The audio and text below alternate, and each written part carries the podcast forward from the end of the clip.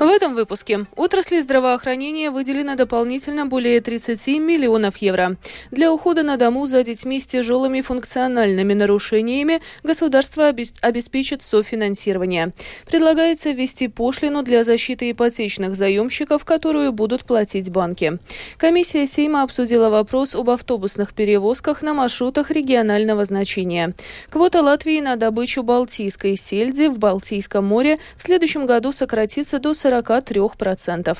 Об этом и не только, подробнее далее.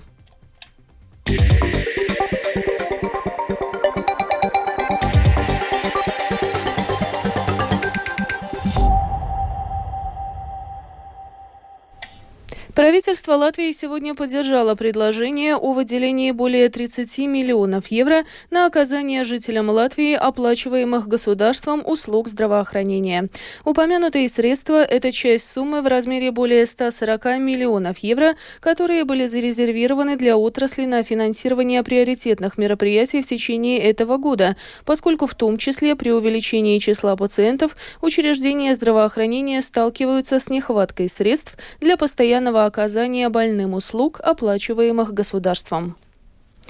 Для ухода на дому за детьми с тяжелыми и очень тяжелыми функциональными нарушениями государство обеспечит софинансирование в размере 30%.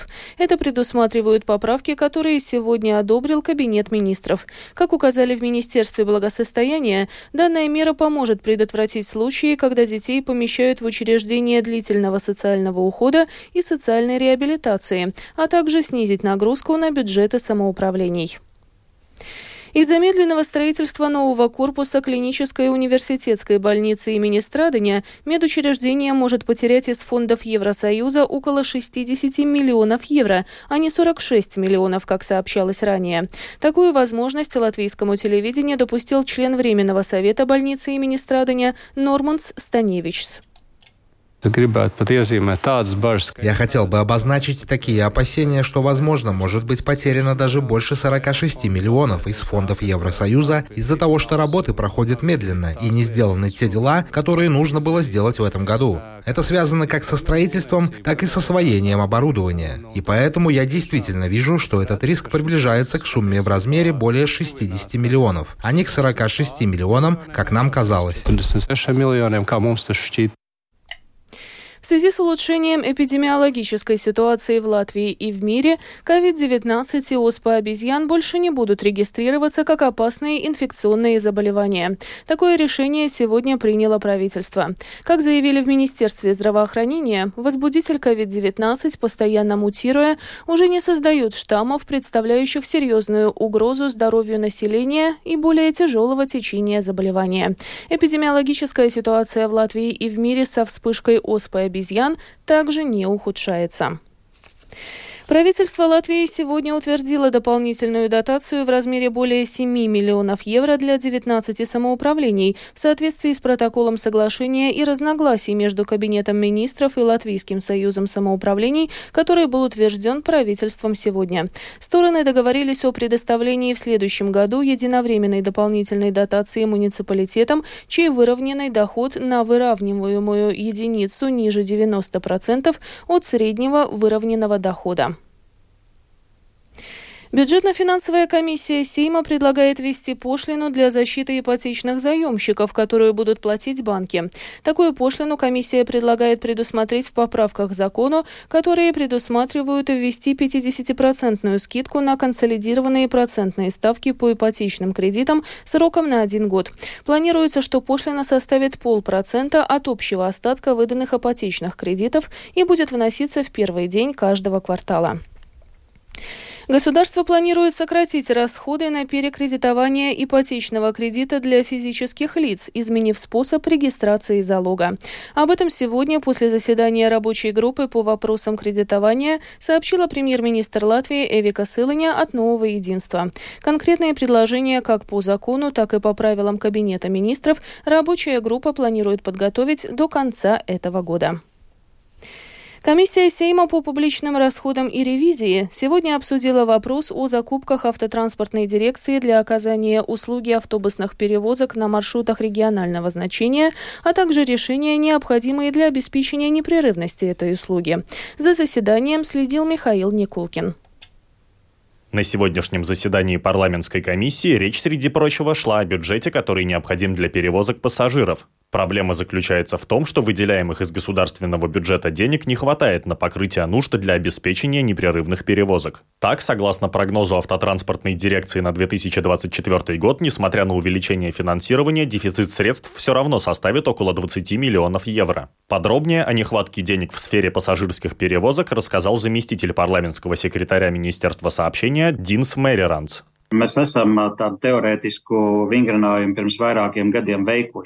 Несколько лет назад мы проводили такое теоретическое упражнение. Чтобы уложиться в выделенный базовый бюджет, мы фактически должны были не выполнять ту функцию, которую должен выполнять в стране общественный транспорт. Это в том числе и социальная функция, функция перемещения жителей. Это бы означало, что одного из регионов Латвии нужно было бы фактически отобрать общественный транспорт.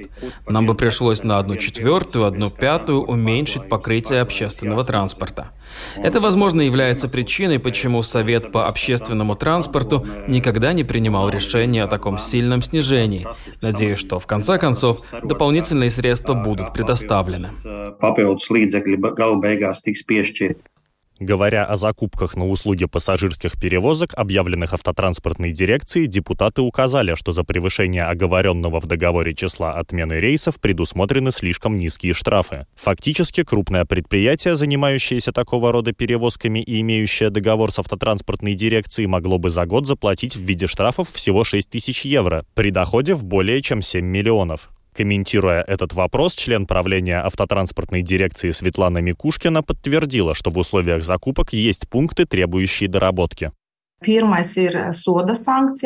Первое – это штрафные санкции за превышение определенного количества отмененных рейсов. Те ограничения, которые существуют на данный момент, не являются эффективными, и они таковыми не останутся. Автотранспортная дирекция такой договор подписывать не будет. Второй вопрос – это благополучие перевозчиков. И третий вопрос связан с репутацией. Фактически мы видим возможность включить в условия договора и техническую спецификацию вопрос вопросы, которые затрагивают репутацию.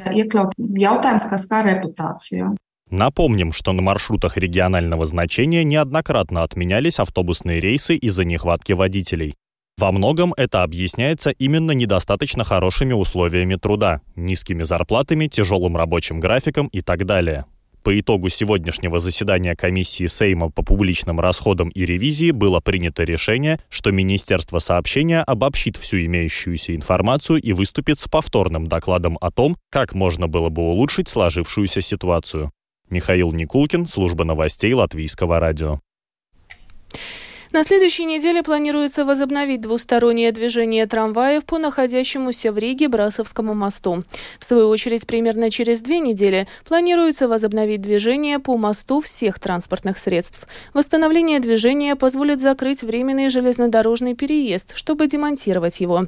В целом проект планируется завершить в срок и сдать в эксплуатацию в конце этого года. В Латвии разрабатывается стратегия по энергетике на период до 2050 года. Цель – замена газа возобновляемыми источниками энергии, диверсификация источников энергии и энергоэффективность. Впервые в энергопортфеле будет фигурировать транспорт.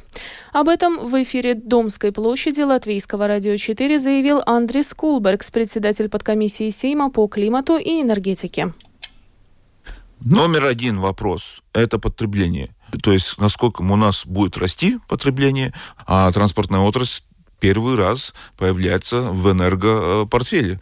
Почему? Потому что электромашины существенно э, быстрым темпом будет появляться в наших дорогах, всех дорог Европе. Например, в автоассоциации мы сделали э, сценарий, планировку, как в латышский автопарк будет развиваться, и в реальности в 2040 году будет 35% электромашин уже в нашем автопарке. Что это значит для энергетики? Это 23% из сегодняшних базы, что мы производим в Латвии. То есть это существенно существенный объем энергии, который должен появляться больше, чем э, мы сегодня производим.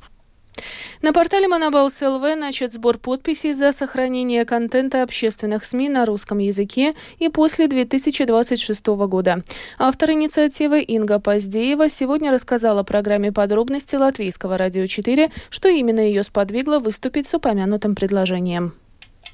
Я урожденная латышка, у меня родной язык латышский. Но я неплохо владею русским и общаюсь в обоих информационных пространствах. И нравится нам это или нет, 37% нашего населения, если я не ошибаюсь, на сегодняшний день своим родным языком считает русский. Даже если все они стопроцентно, безукоризненно будут владеть моим родным языком латышским, они не станут латышами. Я сама какое-то время жила вне Латвии и знаю, как мы бережно дома относились к латышскому языку, как мы старались читать газеты, доступные нам журналы. Также они будут потреблять информационный контент на русском. Какой он будет, если мое государство откажется от того ресурса, который он сейчас имеет, от финансируемого государством информационного контента на русском языке. Вот такие мысли меня и подвигли к размещению этой инициативы.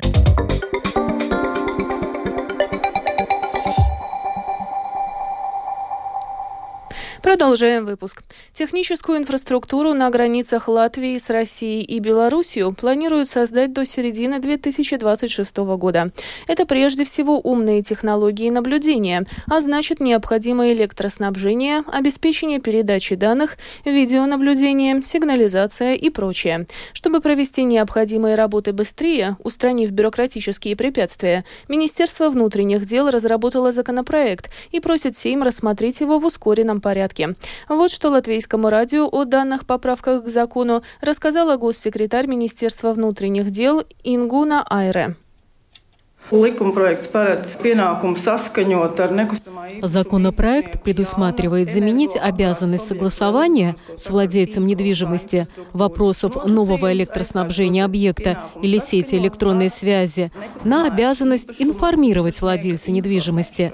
Законопроект также предусматривает, что если во время строительства внешней инфраструктуры границы договорились об изменениях проекта, работы приостанавливать не надо, а изменения строительного проекта надо завершить до сдачи строения в эксплуатацию. Проект izstrādi un apstiprināšana ir jāpabeidz līdz būvis nodošanai eksploatācijā. В свою очередь, забор на границах с Россией и Белоруссией намерены достроить в будущем году. Предприятие Волснек Устаме и Пашуме сообщило, что сейчас на границе с Белоруссией уже есть более 120 километров забора, и надо построить еще 52 километра. Между тем, на границе с Россией построено почти 100 километров забора, и надо построить еще 180 километров. На оставшемся участке границы с Россией возведут более мощный забор, рассказала эксперт Волснек Устаме и Пашуме даться плотнице. До сих пор там был более низкий забор, который более легко преодолеть, чем тот, который мы сейчас строим на границе с Беларусью. На том участке границы с Россией, где забора еще нет, мы будем строить по такой же технической спецификации, как и на границе с Беларусью. Это стальной оцинкованный забор высотой 3,5 метра с колючей проволокой. На этой неделе в Люксембурге прошли две важные встречи министров стран-членов ЕС. В понедельник министры иностранных дел Евросоюза обсуждали ситуацию на Ближнем Востоке. А сегодня министры сельского хозяйства согласовали новые квоты на вылов рыбы в Балтийском море. Министерство земледелия Латвии удовлетворено тем, что им удалось добиться меньшего сокращения вылова, чем ранее предлагала Европейская комиссия. Подробности у нашего корреспондента в Брюсселе Артема Конохова. Министры сельского хозяйства стран Европейского Союза приняли решение о квотах на вылов рыбы в Балтийском море в следующем году. Вылов салаки в Балтийском море должен будет сокращен на 43%, а в Рижском заливе на 17%. В свою очередь вылов кильки сократится на 10%. Изначально Европейская комиссия предлагала намного более резко сократить вылов, так как ситуация в Балтийском море довольно плачевная – но в конце концов, как утверждает министр земледелия Латвии Армандс Краузе от Союза зеленых и крестьян, был утвержден компромисс, предложенный странами Балтии. Конечно, для стран Балтийского моря важна устойчивость и то, чтобы все рыбные ресурсы не истощались. Все предложения, поступившие от ученых, были учтены, поэтому вылов будет снижен, так как ученые указывают на сокращение рыбных ресурсов. Но это будет сделано только в пределах рекомендованного учеными диапазона. Комиссар Европейского Союза по вопросам окружающей среды, океанов и рыболовства Виргиниус Синкавичус признал, что найти компромисс между экологией и интересами рыбаков было непросто. Today's decision wasn't taken easily. Сегодняшнее решение не было ни легким, ни простым, но мы обязаны установить такой уровень рыболовства, который поможет восстановить запасы рыбы на благо наших рыбаков и прибрежных сообществ. Однако пополнение запасов также требует активных действий по решению проблемы тяжелого состояния окружающей среды Балтийского моря. Экологи от организации «Моря под угрозой» считают, что достигнутый компромисс противоречит законам Европейского Союза. Даже при утвержденном сокращении вылова существует серьезная угроза морским экосистемам, которые и без того находятся в плохом состоянии. В свою очередь, в понедельник в Люксембурге встречались министры иностранных дел Европейского Союза. Главным вопросом на их повестке дня был конфликт на Ближнем Востоке. Верховный представитель Европейского союза по внешней политике Жозеп Борель сказал, что приоритетом сейчас является поставка гуманитарной помощи жителям сектора Газа. На границе стоит много грузовиков с едой, водой, медикаментами и горючим, но их не пропускают в газу. Артем Конхов, Латвийское радио, Брюссель. Израиль не намерен прекращать авиаудары по сектору Газа. Об этом заявил начальник генштаба армии обороны Израиля Герци Халеви. «Мы хотим довести Хамас до состояния полной ликвидации. Мы хорошо подготовились к наземным операциям на юге», — указал Халеви. В свою очередь представитель израильских вооруженных сил Даниэль Хагари заявил, что военные готовы и полны решимости к следующему этапу войны и ожидают политических указаний. Напомним, что ранее Израиль принял решение о проведении проведении наземной операции в секторе Газа, но дата начала операции пока неизвестна. Между тем усилились обмены ударами между ливанским движением Хизбалла и израильской армией. Жители Южного Ливана покидают свои дома, опасаясь дальнейшей эскалации насилия. Об этом сообщает BBC. Президент Франции Эммануэль Макрон, который сегодня прибыл с визитом в Израиль, предложил расширить международную коалицию, ведущую борьбу с террористической группировкой «Исламское государство» в Ираке и Сирии, и включить в нее борьбу с палестинскими боевиками в Хамас в секторе Газа. Выступая в Иерусалиме вместе с премьер-министром Израиля Беньямином Нетаньяху, Макрон подчеркнул, что Франция и Израиль разделяют терроризм как общего врага. Еврокомиссия направила Киеву очередной ежемесячный трансбюджет, транш бюджетной помощи на сумму полтора миллиарда евро. Теперь общий объем нашей помощи достиг 83 миллиардов евро, отмечается в заявлении Еврокомиссии.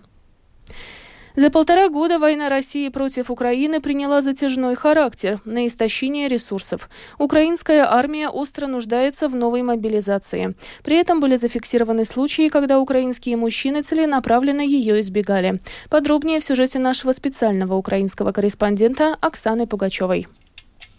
Несмотря на то, что в украинском правительстве заявляют о плановом пополнении рядов военнослужащих ВСУ, действующие военные характеризуют мобилизацию как недостаточную. Так считает и Владислав Шевчук, командир роты 80-й ОДШБР Людей мало. Війна у нас полномасштабна. Людей мало, потому что война у нас полномасштабная, а мобилизация почему-то не полномасштабная. Власть и военно-политическое руководство рано или поздно до этого додумаются. И большая надежда на нового министра обороны, что к массовой мобилизации приведут не только внедрение каких-то технологий Министерства обороны и войска в принципе, но в том числе и жесткий подход к этому делу. Жесткий подход до цієї справы. Шевчук также добавил, что полностью поддерживает действия военкомов, которые ловят людей на улице и отправляют людей на фронт, поскольку солдаты, цитата, ежедневно заканчиваются, конец цитаты. Статистики о призыве в украинскую армию Министерство обороны не предоставляет.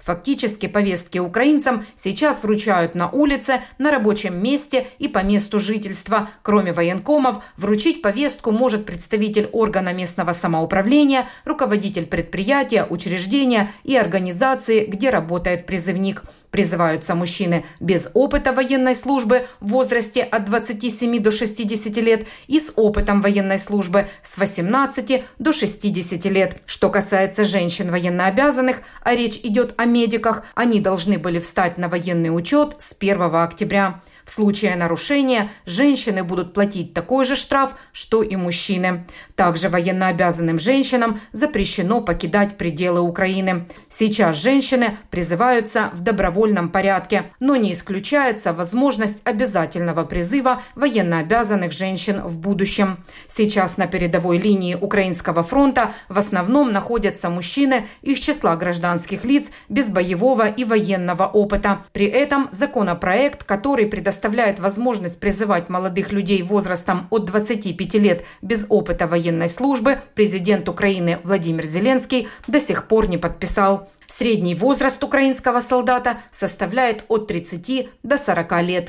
Оксана Пугачева, специальный украинский корреспондент служба новостей Латвийского радио. И в завершении выпуска о погоде. Ближайшие сутки в Латвии облачно, иногда с прояснениями. Ночью и днем местами небольшой дождь. Также ночью и утром в отдельных районах туман. Ветер восточный до 5-9 метров в секунду, днем на Курзамском побережье порывами до 15. Температура воздуха. Ночью по стране от плюс 1 до 6 градусов, на востоке от плюс 2 до минус 3. Днем от плюс 2 до 7 градусов. В Риге в ближайшие сутки облачно, без существенных осадков. Ветер восточный до 7 метров в секунду. Температура воздуха. Ночью в столице от плюс 2 до 4, днем от 5 до 6 градусов. Медицинский тип погоды второй благоприятный. Это был обзор новостей дня 24 октября. Выпуск подготовила и провела Алиса Прохорова в Латвии 19 часов и 22 минуты.